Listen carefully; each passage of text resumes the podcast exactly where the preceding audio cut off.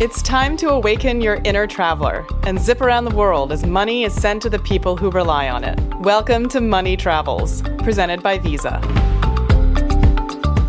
So, when the war started, they spent three days at the border in Poland, sleeping in a car to get across. That's Peter, interpreting for Anya. Peter is a physician in Canada, and Anya is a Ukrainian refugee who fled the country at the start of the war with her daughter, Kristina. Well, we go to church and Anya was just in church and I just said hi to her or whatever. And then one day there was a luncheon and I asked, How are things? She said, Things aren't going well. I said, Well, and I spoke to my wife. Anya and her daughter had been staying in a tiny town in rural Ontario, and there wasn't much they could do there. They felt isolated and helpless. So we had the room, and they said, Look, you know, if things aren't good for you, come live with us. I didn't know them. but you know what? You just kind of feel obligated, and uh, things have worked out well. We get a lot of borscht now, too much. Anya had had to leave her husband behind in Ukraine. Значення, де ти знаходишся, всім головне, що ти відчуваєш, і де ти з серцем. Серцем her heart, her heart is in Ukraine, and it was very hard for her to leave, for them to leave. Anya calls her husband every day, but because of the bombings, his electricity is intermittent. And sometimes it's hard for him to get the supplies he needs. Well, the plan is to go back right after war is over. So if you had to transfer money back, як ти мусив гроші назад слати, ти знаєш, як слати? Я знаю, що там проблема. Ну, як ти, я не знаю. She, she actually doesn't even know how to send money back if she had to. I'm just asking her. Since the war started, a number of companies, including Visa, have worked hard to find ways to get money moving between people most efficiently. What are you supposed to do? It, you help open your arms to people in need, and that's what we did. in Canada, Anya and her daughter are safe and making the best out of a difficult situation, like so many refugees. тому що ціни для що? ціни для продуктів. Де тільки всі Україні чи на на Тільки там більш нас. Well, mostly where the war is, obviously, like the eastern part of Ukraine. She says that they need money for food, for clothing, for everything. the economy's collapsed. I mean, there's nothing there except fighting.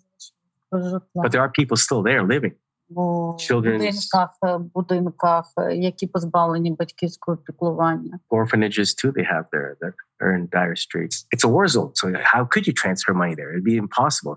And that's exactly the kind of problem that innovators and money movement are working to solve today. The crisis in Ukraine was the catalyst for a number of solutions that will make it easier for people like Anya to get money to those family members who need it.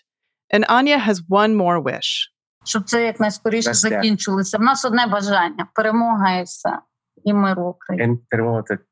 said that what they need is international support, help, and I guess перемога means in Ukrainian victory. Welcome to Money Travels, presented by Visa. I'm Indre Viskontas. On this podcast, we follow the money as it zips around the world, enabling our fellow humans to survive and thrive and we talk to the experts who are building the tools that will transform the next generation of money movement. When a crisis hits, once abundant resources like food, water, and shelter can become scarce very quickly, and traditional ways of getting money, like going to the bank, can become impossible. Refugees fleeing dangerous situations often have to leave everything behind, including the kinds of documents they might need to open a bank account in a new place or access their money in a different country. But when Russia invaded Ukraine last year, financial institutions jumped into action. And thanks to the digital money movement innovations of the last few years, they were able to find ways to help Ukrainians move money between family and friends and give concerned foreign citizens direct pathways to help. To give us some insights into how the invisible infrastructure enabling money movement makes this possible, joining me today is Goran Dhanagare, or GD as he is known, the new VP head of Visa Direct for Central Europe, Middle East, and Africa, and Valeriy Danylenko, former deputy CEO of Tascombank, who is based in Ukraine. Goran and Valeriy, welcome to Money Travels. Thank you, Indra. Thank you. Nice to be here. At the top of the episode, we heard from a mom and her daughter, Anya and Christina, who fled Ukraine once the war began, and her husband is still living in Ukraine. And she talked about, of course, the issues of displacement. But from what I understand, once the conflict began, there was a real push on the part of fintechs. GD, I wonder if you could tell us a little bit about how Visa Direct helps enable money movement between people, between individuals. Visa Direct is a leading global payments network helping businesses, governments, and individual consumers enable the next generation of money movement solutions and experiences. A large part of these flows are actually peer to peer or P2P payments, sometimes also referred to as person to person payments.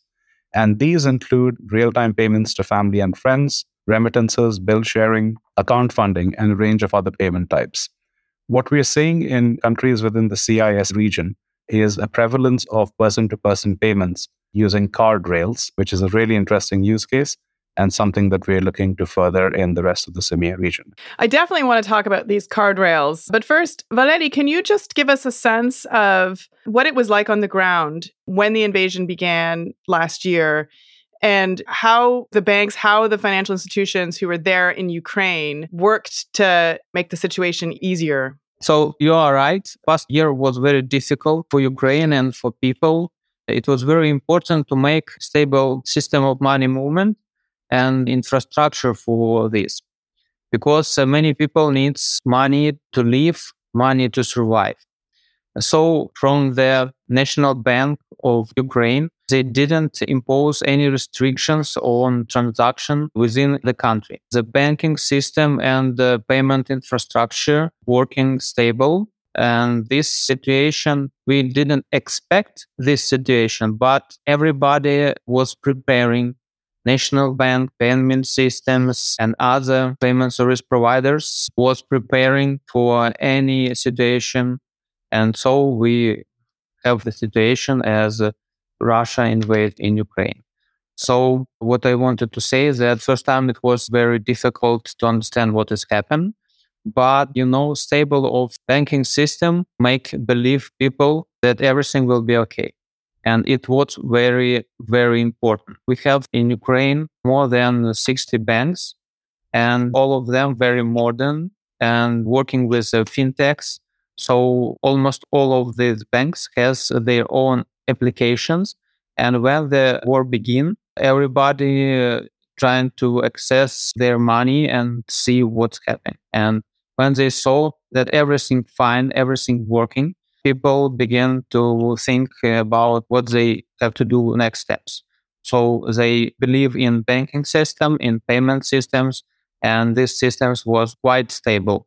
That's really fascinating from a human perspective to think about the impact that just the knowledge that this is stable, that that's one of the first things that people think about. Because, yes, I imagine money means freedom. Access to money means you can get out of a difficult situation if you need to. And so, this notion that it kind of provided the country with a little bit of emotional security in a very insecure time is very interesting to me. I wonder if you could talk a little bit about some of the adjustments that the banks or that fintechs had to make in order to not just show that the money is safe, but also help people access it if they can't get to an ATM or they can't get to the physical bank. It's an interesting question because if we take a winter, it was more difficult time because we have uh, problems with electricity supply, with mobile connections. That is why it was quite difficult to access money or make purchases or make money movements. Many markets didn't have POS terminals, which were not working because it has some problems with electricity or connection. That is why helps mobile application inside our pockets, inside the phones, and people began to purchase some goods, some food from open markets uh, using P2P transactions. You know, when you can buy something using POS terminal, or you cannot take money from uh, ATM or have problems with banking branches, but you see the account and your balance, you feel free and you understand that you will need to find other way how you can spend money or how you can pay this money to another. So the P2P money transfers help many people to transfer money, to buy some goods, to buy some foods. And it was a vital instrument to survive. And also, I want to add that using these mobile apps, you can freely transfer money to whatever you want.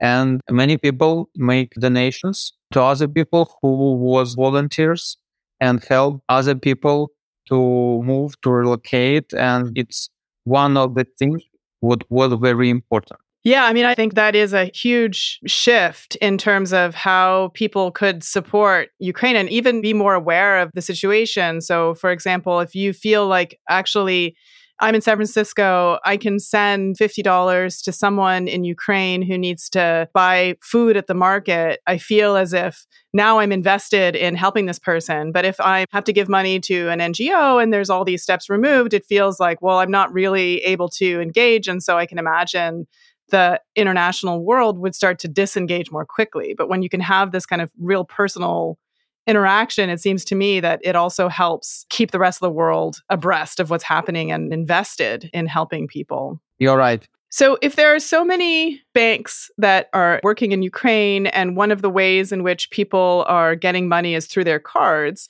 I wonder, GD, if you can tell us a little bit about the card rails that Visa Direct has. How does this work? So, essentially, Visa, as you know, has been a leading provider of card services for the last 50, 60 years. And the entire infrastructure is really based on scalable, robust technology platform and enabling payments across billions of what we call endpoints. And the interesting thing about why we refer to them as endpoints within Visa Direct is because often the entire ecosystem is not just limited to cards, but it has cards, bank accounts, and increasingly, as we're seeing in some of our geographies, wallets, mobile wallets, and other type of wallets as well. Within the card infrastructure of Visa Direct, given that Visa is already a provider of these cards, it's something that we can integrate into fairly easily. And the actual money movement is enabled via our platform, whereby essentially, if people wanted to send money to a bank account and you'd need the IBAN number and some sort of routing details, etc., that's a fairly complicated sort of process which people typically don't have on the fly. What Visa Direct makes fairly easy is to actually do that to a card credential or card origin transaction, simply because that's more available and accessible to certain cardholders in certain countries and obviously something that they're comfortable with receiving payments on. So essentially, it's combining the core platform of Visa's card infrastructure along with the payments engine. And that's kind of where the magic happens. Were there any adjustments that Visa Direct made once the conflict in Ukraine happened, specifically for that region, or even other conflict torn regions or crisis regions like what's happening after the earthquake in Syria and Turkey? Are there adjustments that get made in order to make that more efficient? Well, yes and no. Visa Direct is sort of more the platform that enables these payments, right? But the actual origination of a transaction and receipt of a transaction still sits with financial institutions, which are clients of Visas.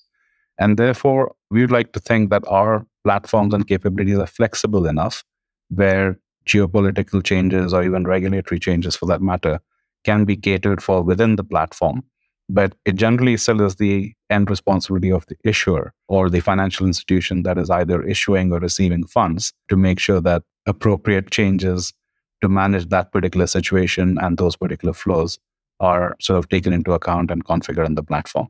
So we're not really making changes to the platforms ourselves, but we're providing the flexibility within the platform that the financial institutions concerned have the necessary flexibility and tools to make those adjustments. How do you let fintechs in those regions know about what you're capable of doing? I mean, I imagine in these kinds of situations, there are entrepreneurs that want to help, that want to do something, and they might not know what's possible. Absolutely. So we have a couple of outreach programs. Firstly, at Visa overall level, we have a team that looks after digital partnerships and ventures that actually is sort of the main point of contact for fintechs and other emerging companies that are being introduced or that are setting up. Some of it could be via fintech challenges where we sponsor an event and actually get companies to sort of compete and qualify for that. And there may be sort of a prize or some sort of endorsement from Visa, etc. at the end of it that helps a business get to the next level. In some cases, it could be proactive identification of specific partners that will help either meet a use case that Visa would like to pursue or invest in, or one of our clients has come to us with a requirement to say, I'm looking at doing something different. How can you help? So it could be a bit of both. It could be very explorative in terms of looking at early engagements with startups, but it could also be fairly targeted based on specific requirements that we have. And typically through Visa's on sort of social media handles and a couple of other forums, we have a good way of sort of identifying and working with these fintechs and cultivating those partnerships.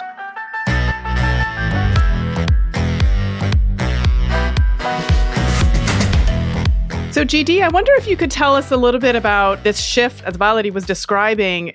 If the electricity goes down, I imagine many ways in which you would use a card are no longer available to you. But now there's these mobile solutions that work on a different network, right, on cellular. So, can you talk a little bit about what are these different rails and how maybe the last few years have made those kinds of mobile transactions more common as a result of the pandemic or other forces? Sure. At the bare minimum, I would say while things like power disruptions, etc., continue to happen in different parts of the world, I think over the last five to 10 years, it's fair to say that smartphones and mobile devices have been prevalent, right? And I think people just find a way of making it work, whether it is battery chargers or generating alternate source of energy or waiting until the power is back and so on.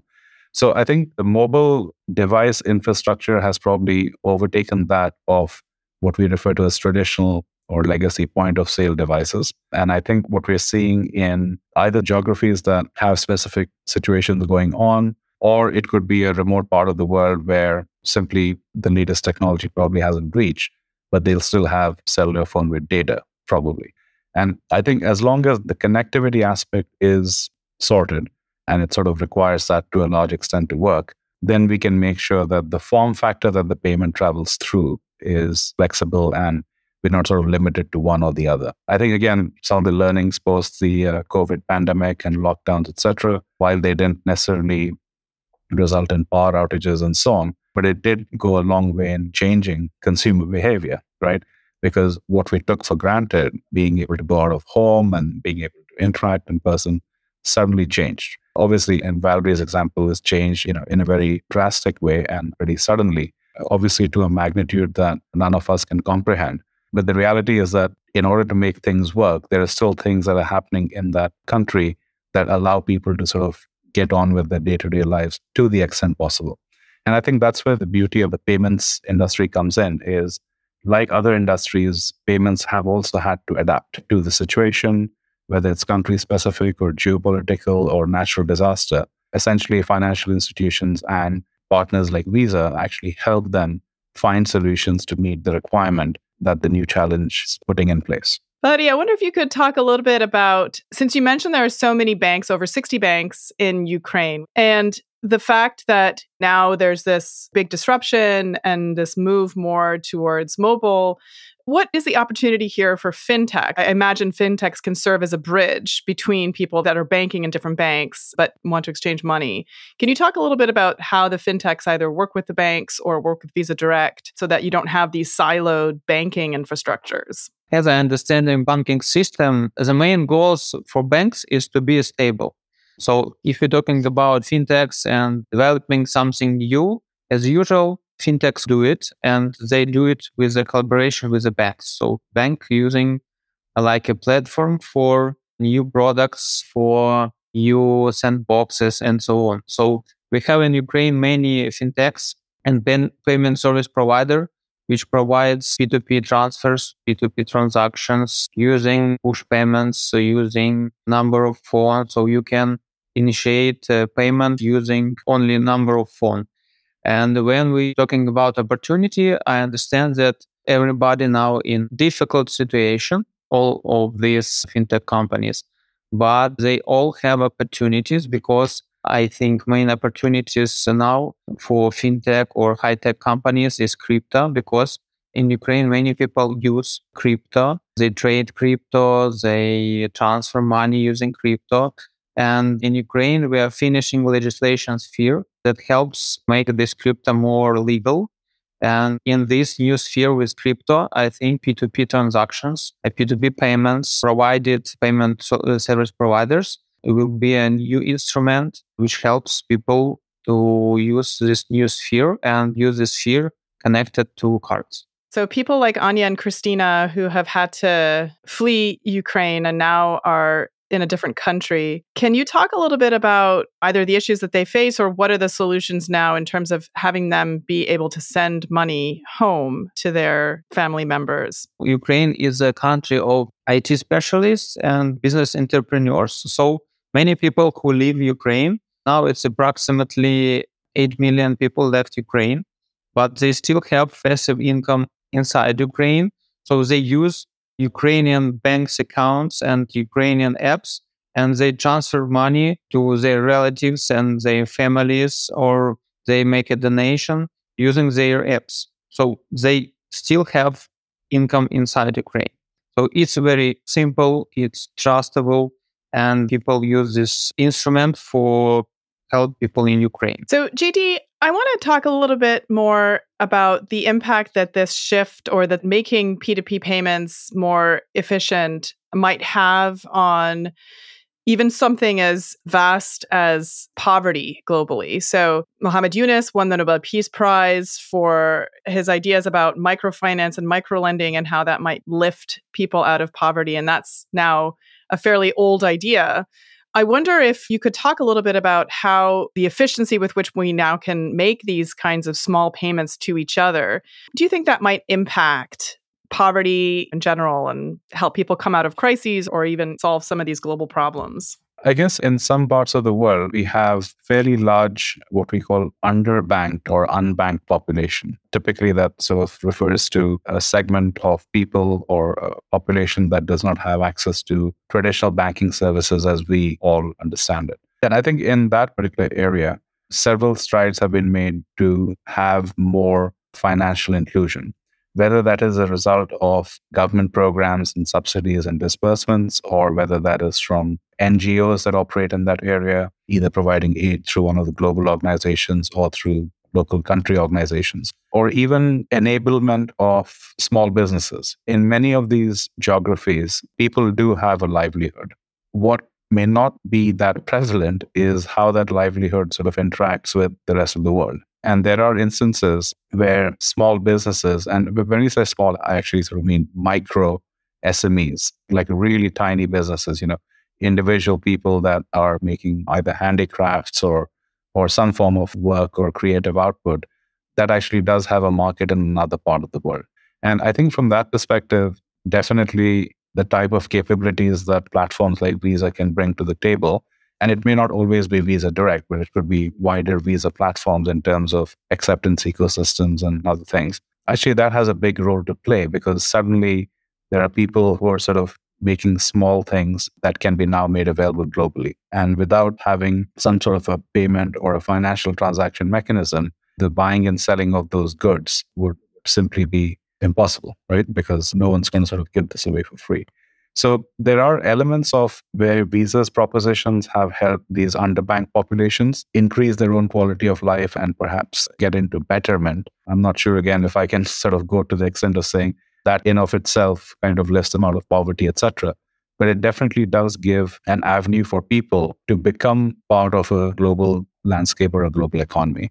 And I think, you know, government disbursement programs are one that Visa has worked with. There are entities, as I said, that look after these micro and super small businesses that we look at enabling. And if you recall earlier in my comments, I sort of touched upon wallets, which is quite prevalent in many of the African countries, where the primary form of people transacting and holding funds is actually a mobile wallet, right? It's not point of sale devices, not smartphones, and so on. And it's really interesting how that whole sort of economy functions. Obviously, partners like mobile network operators and other fintechs have a role to play, have a critical role to play in that particular ecosystem. But that's part of what we're doing with Visa Direct is actually making sure that those endpoints or that entire ecosystem of wallets is also connected to the same rails that you and I are connected to in terms of cards and bank accounts, right? And therefore, both from a sending perspective as well as from a receiving perspective, that becomes a huge ecosystem. What we're sort of targeting right now is close to 7 billion, what we call endpoints, which covers cards, wallets, and bank accounts. So the interoperability and the connectivity between all of those form factors and whatever else comes in future, I'm not saying it's limited to only those three, But whatever else comes in the future, I think what we are doing is kind of building that scalable platform that can actually make the ecosystem work for the people that need it. So, GD, traveling beyond Ukraine, what are some of the P2P needs across the CEMEA region, and how much do they vary by country? That's a great question. What we've seen and in our experience, P2P needs in the wider CEMEA region are largely driven by what we call expatriate diaspora, which is people from other countries that are coming to work in a particular country. And the primary sort of use case there is cross border remittance because a large part of these expatriate diaspora are actually looking to send funds back to their family whether it is back home to the family in the home country or in some cases it might be parents funding children that are studying overseas or any such sort of remittance use case. And in many of these countries that rely on high proportion of expatriate workers and diaspora remittances actually become a very critical part of the economy itself. And it sort of ends up being a capability that touches everyone. So for some people that send back money on a regular basis they probably interact with it two or three times a month. For other people that don't have the need to do that, but do require fund movement for other reasons, it may be a bit less frequent than sort of a couple of times a month. But it does actually touch everybody in these countries, primarily due to the nature of expatriate work situations. What we're also seeing is beyond remittance, there are many other use cases that are coming up in various countries within CEMEA some of that includes obviously what we call me to me money transfers, which is people simply moving between their accounts, between countries, as the case might be. We're now starting to see use cases around things like bill sharing, loading funds into apps and wallets, which has been around and again has got boosted after the pandemic and so on.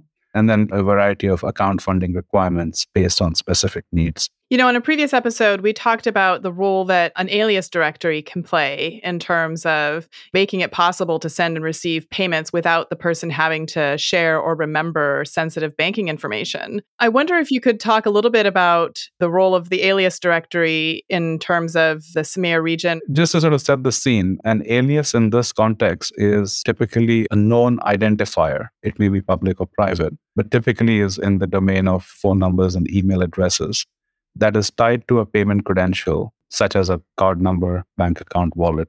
Think of it as a mapping of data, right? And obviously, the financial institutions sort of carry that mapping information. In certain countries, some of it is housed by national systems, but Visa actually has its own alias directory where we sort of bring in and consolidate this information and is available for our members and clients to use. So essentially, what our alias directory offering does is sort of connects and offers these capabilities across aliases and across organizations, such as mobile numbers and email addresses, to these payment credentials that can be then used in a financial transaction, as we heard Valeriy talk about earlier. So essentially, it is simplifying the payment experience, as we said, by not having sensitive information or complicated bank information. But at the same time, it is actually protecting that information to a certain extent and then making that available in a wide range of channels. So typically, if you think about it, bank details and things like IBAN numbers and routing numbers are very specific formats that have to be entered into very specific user interfaces and they have to be part of the banking system. What we're finding is with alias directory services, mobile numbers and email addresses are quite commonplace, can be used to actually enhance the user experience and the journey, and therefore simply making it very easy to complete the financial transaction. So whether it is simplifying the user experience, it goes a long way in sort of making sure that the transaction is seamless and doesn't require all the complicated information that a standard bank transaction would require. Alias is a very simple technology for transfer money. Because you don't need any uh, personal information or you don't need to know IBAN and how it's logged, yes. So it's very simple technology and it's very popular. Any mobile apps in Ukraine, banking apps accept transfer money using number of phone. As I said earlier, yes, you can find from the phone book any number of phone and transfer money. So it's very useful. It's very simple and people use it. Also, I want to say that in Ukraine, we have cash-in ATMs, which you can use to transfer cash to your cards or to cards of anybody. And for this transfer, you need only number of phone. And it's very useful thing and very simple. Everybody can use it, even my mom. Okay, so on Money Travels, we like to end each episode with some rapid fire questions. GD, what developing technology do you predict will change how money moves between people or businesses? In a simple word, probably AI in its simplest form. But it'd be interesting to see what the next generation of smartphones can do as well. What is the biggest need today in terms of money movement in Ukraine? I think it's donation and charity. GD, what's next on the horizon when it comes to P2P transactions? I would say ubiquitous and interoperable payment platforms. That's really the need of the hour, offering the widest range of payment options that consumers want. And Valeriy, what aspect of money movement is more complicated than most people think? I think it's uh, maintain stable operation because nobody knows what is inside. GD, if you could design the perfect app, what would it do? I would look at designing something that could answer emails based on AI technology. Okay, well, GD and Valeriy, thank you so much for being on Money Travels. Thank you, Indre. Thank you very much. Great conversation. Thank you. Thanks for listening to this episode of Money Travels. If you've enjoyed it, please subscribe or follow the show and leave a review so more people can find it. Until next time, I'm Indre Viskontas, and this has been Money Travels, presented by Visa.